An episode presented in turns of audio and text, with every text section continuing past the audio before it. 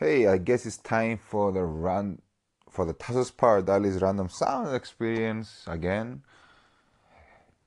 I was thinking actually because it's like half past two in the morning now, like half past twelve. So bad. Half past twelve.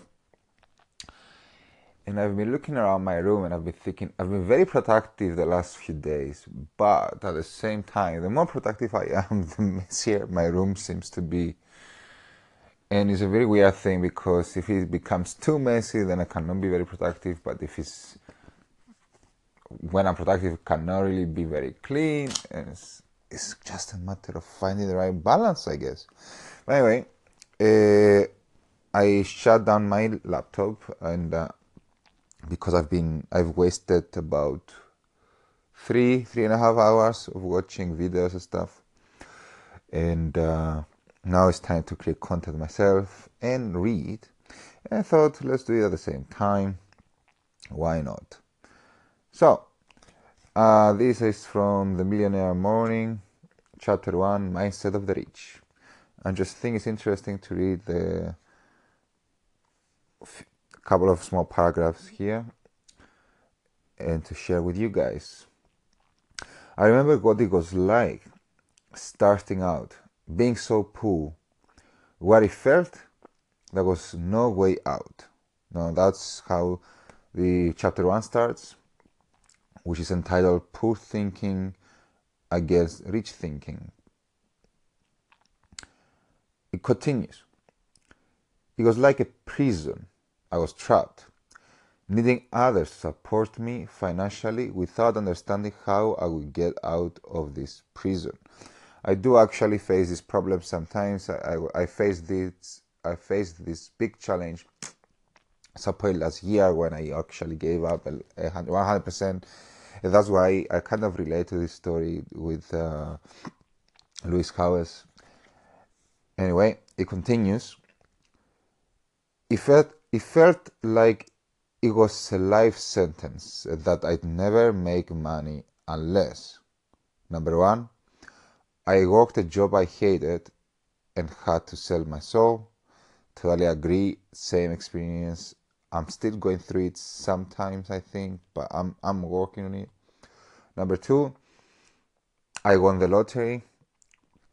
That's not even a solution for me because I don't play the lottery. Number three, I got lucky with some crazy investment. Fair enough. Number four, Someone died in my family and passed on their money. I did actually have a dream about such thing. It Never happened. Essentially, I didn't see a world where I could make my own money on my terms, let alone ever have one million dollars in my bank account. Yep, I don't even see a world where I can have a thousand dollars in my bank account at one time nowadays. Well, anyway, let's move on. Today, not only have I generated tens of millions in sales for my businesses, but I have more than seven figures in my account. It didn't happen overnight, and it took an attitude shift and way of thinking I never had before around money, making it, investing it, and keeping it. The first step talk about money.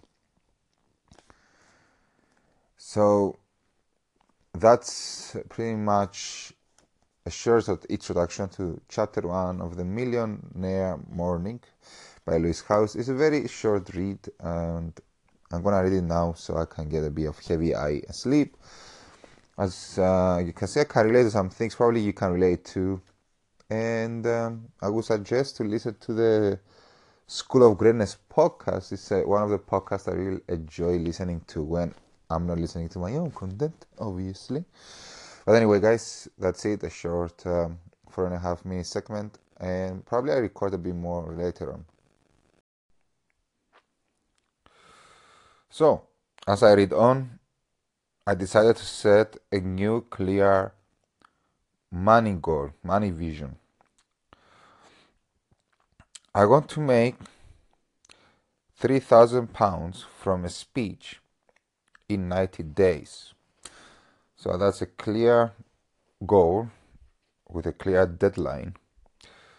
Now I have no idea, no freaking clue whatsoever how I'm going to achieve this.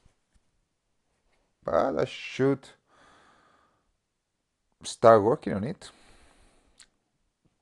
I already started working on some parts, so I need to continue and just speed things up.